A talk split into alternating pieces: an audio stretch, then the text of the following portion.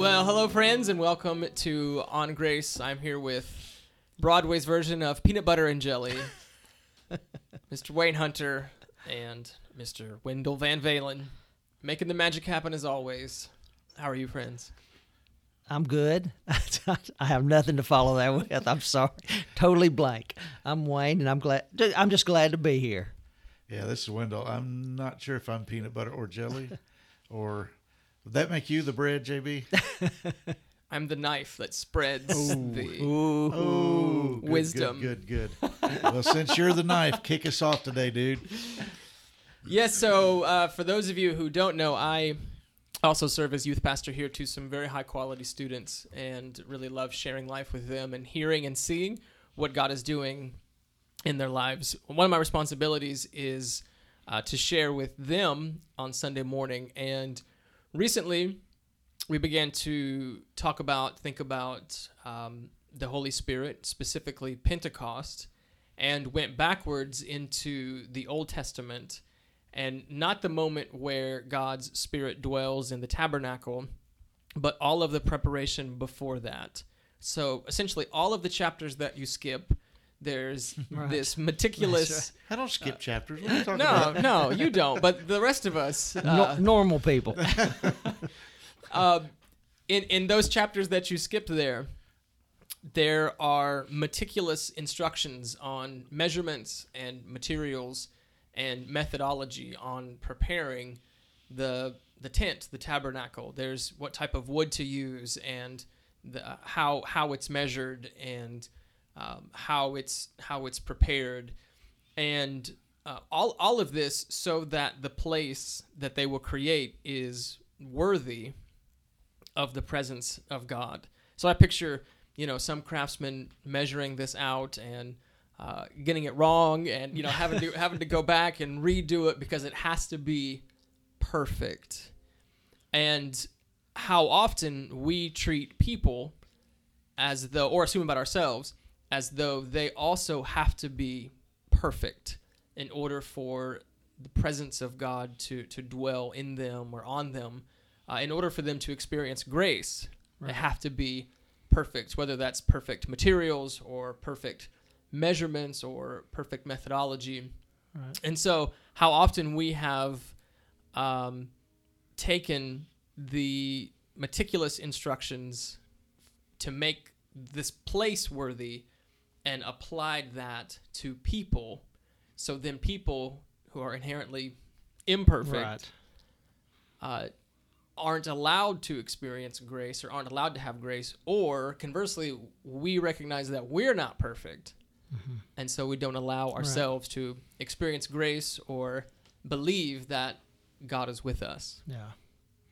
And I think it's that grace that creates a space where people with rough edges and broken parts and who have faded out or whatever um, are acceptable.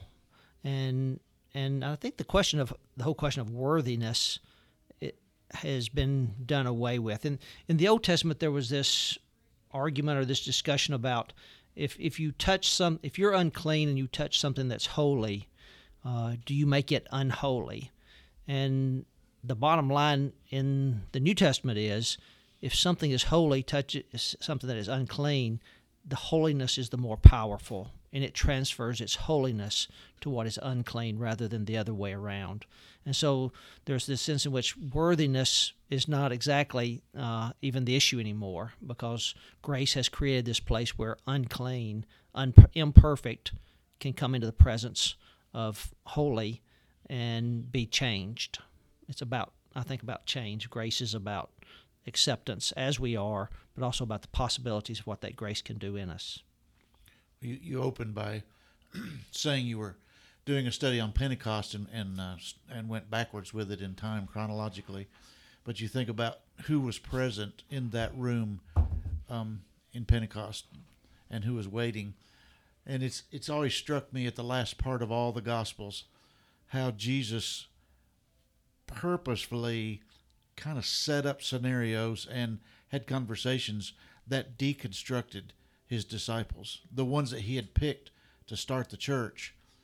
at the very end, he said, There are betrayers in our midst, deniers, scatterers, braggers, arguers, doubters. I mean, he, he, he purposefully brought all that out in the open in that Last Supper.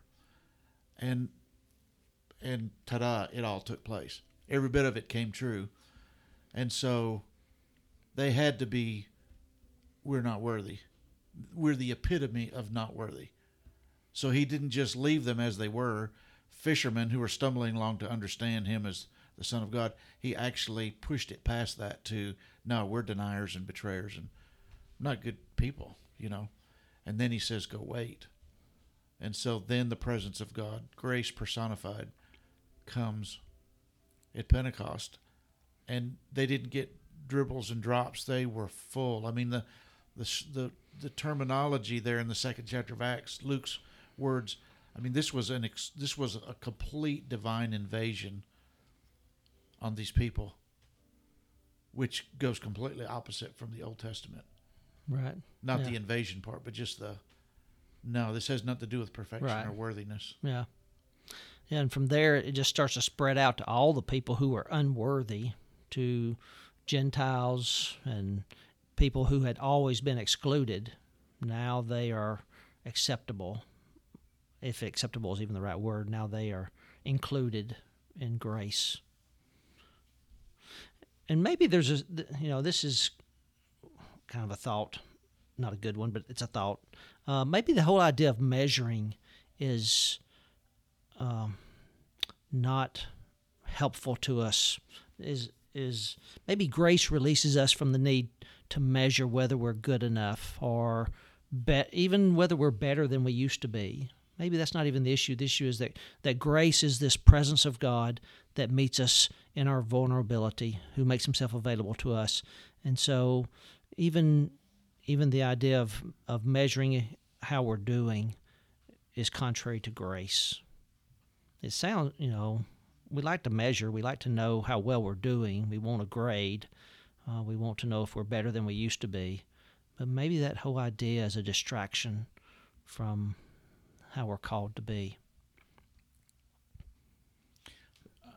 this caught me off guard because I hadn't thought about the thought of measure.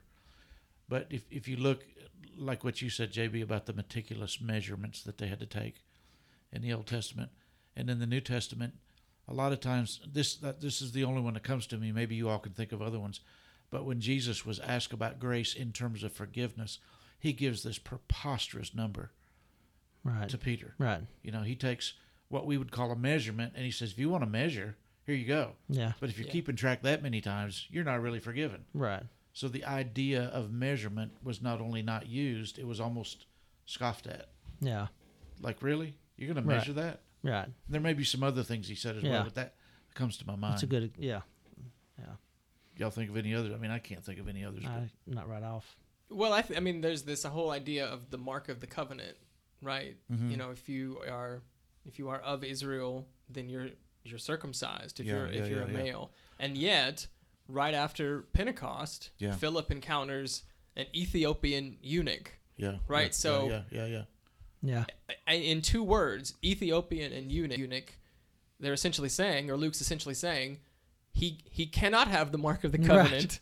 right So and and yet now rather than being left out of grace, being left out of because of how he's measured, now he's in.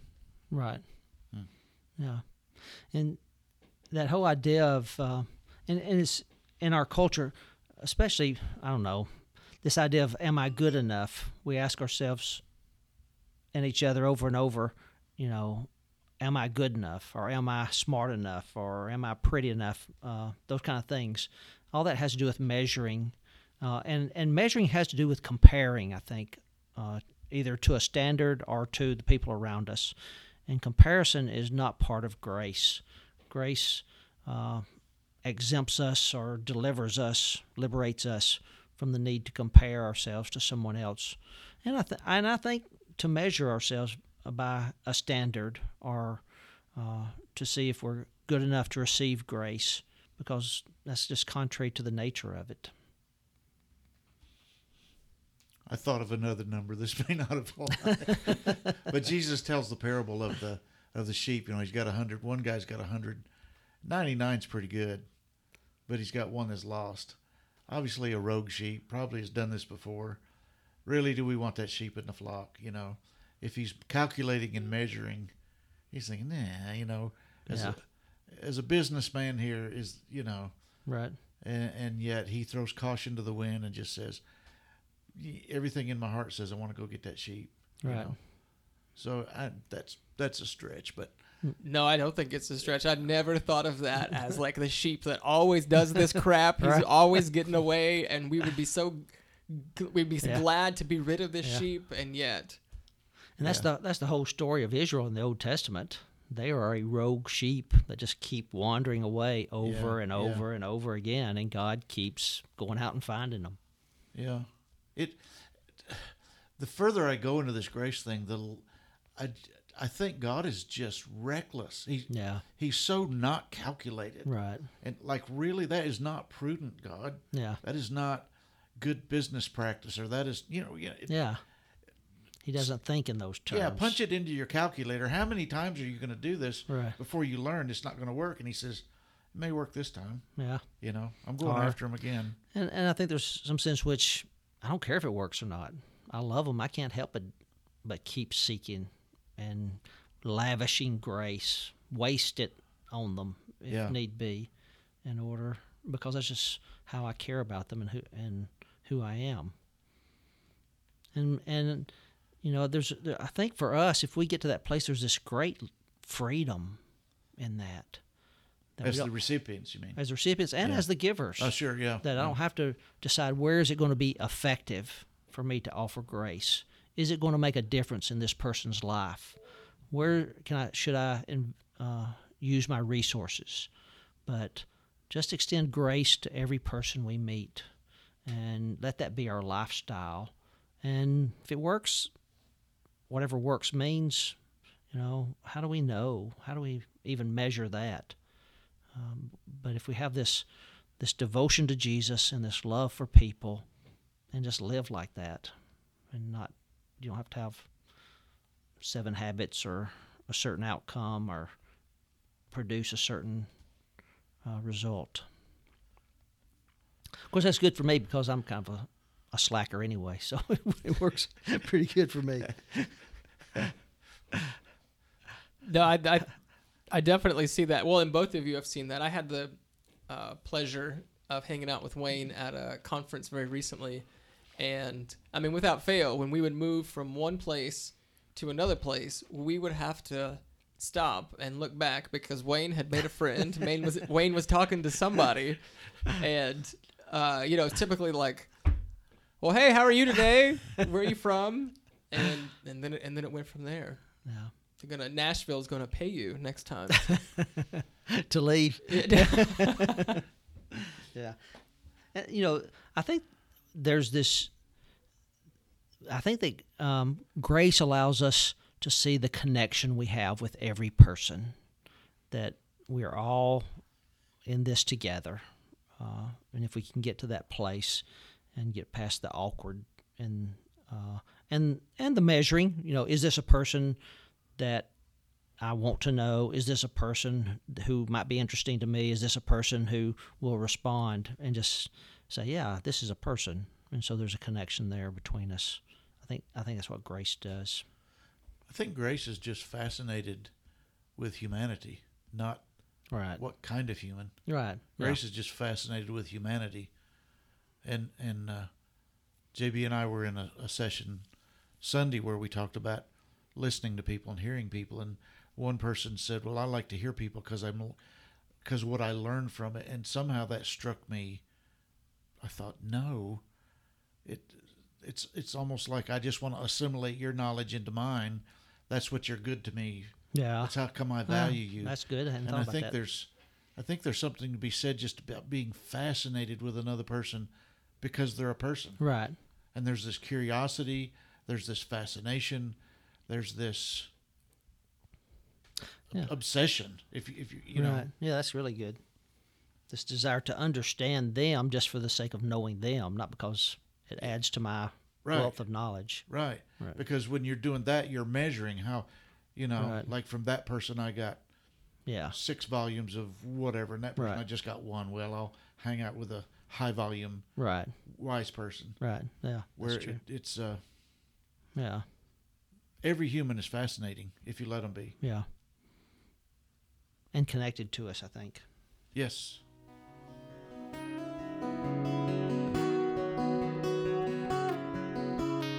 Hey, thanks for being a part of this conversation on grace. I'm Jason Brown. I've been hanging out with Wendell Van Valen and Wayne Hunter. The three of us serve together at Broadway United Methodist Church in Bowling